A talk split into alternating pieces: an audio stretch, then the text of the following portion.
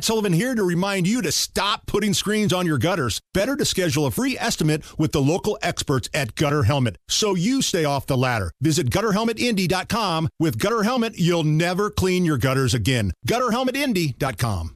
Earlier today, Tucker Carlson did a rare sit down interview with somebody. He normally doesn't do these types of things where he's on the receiving end of questions. He sat down with actor and comedian Russell Brand for his podcast. Now, you're familiar with Russell Brand, correct? Well, I'm familiar with that you don't like him.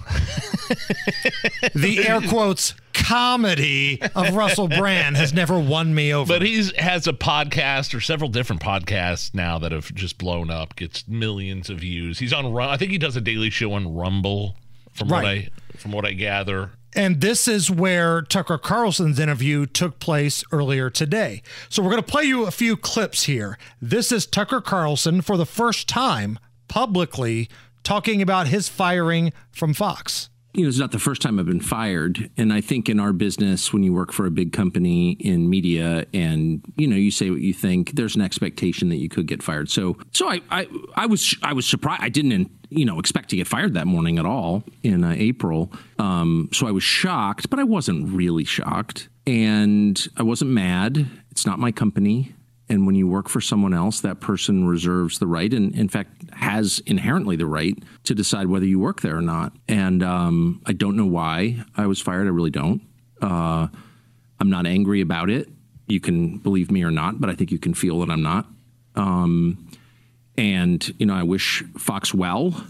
Uh, there was, you know, ugly leaking. You know, I'm a racist or whatever they leaked, or someone there leaked to the New York Times, but I that's not true. And I think the people who run the company know that's not true. I actually don't think they did it. Interesting that he claims he still doesn't know why he was fired. Lots of theories out there. The Dominion voting settlement.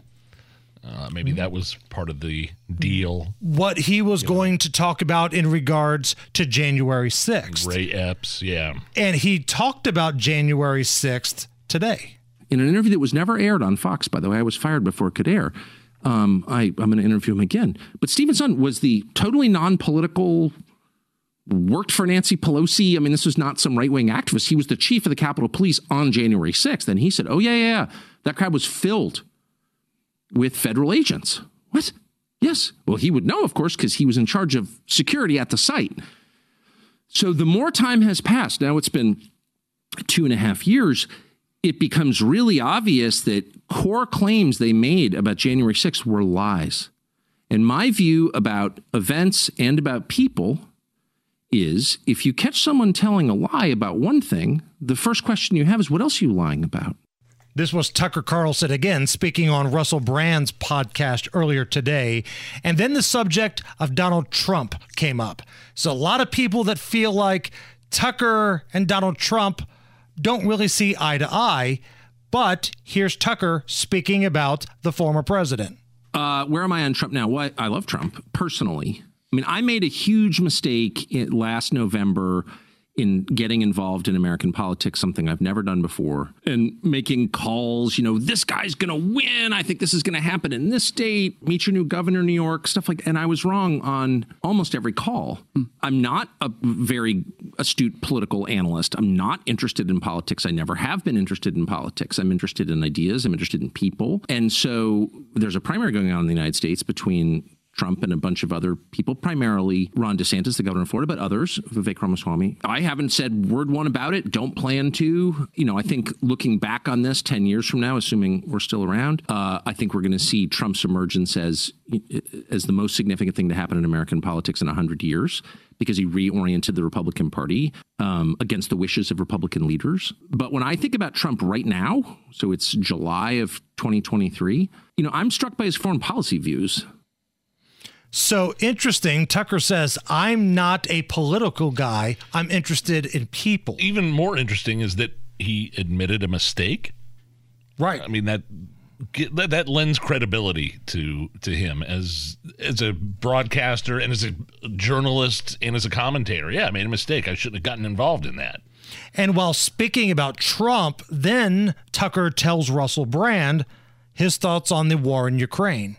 you know, Trump is the only person with stature in the Republican Party, really, who's saying, wait a second, you know, why are we supporting an endless war in Ukraine? You know, leaving aside whether Trump's going to get the nomination or get elected president or would be a good president, you know, I can't even assess that. All I can say at this point is I'm so grateful that he has that position. He's right. And everyone in Washington's wrong. Everyone. Mm. And Trump is right on that question. And it's a big question. That war is reshaping the world. It's reshaping the economy of the world. It's reshaping populations. The ref- I mean, I was just in Romania last week, you know, which is, of course, shares a border with Ukraine. The, the refugees in that region, the number of people killed in that war, I mean, Europe will never be the same because of this war. And it really matters. And Trump alone among popular figures in both parties understands that, and I'm grateful for it. Whether he gets the nomination or gets elected, it, you know, words really matter. Saying something true out loud matters, and he is saying true things about Ukraine, and God bless him. So, if you want to hear that in its entirety, uh, find Russell Brand's podcast. Uh, he sat down with Tucker Carlson, about a good 30 minute conversation, a little bit longer than that, around 30 minutes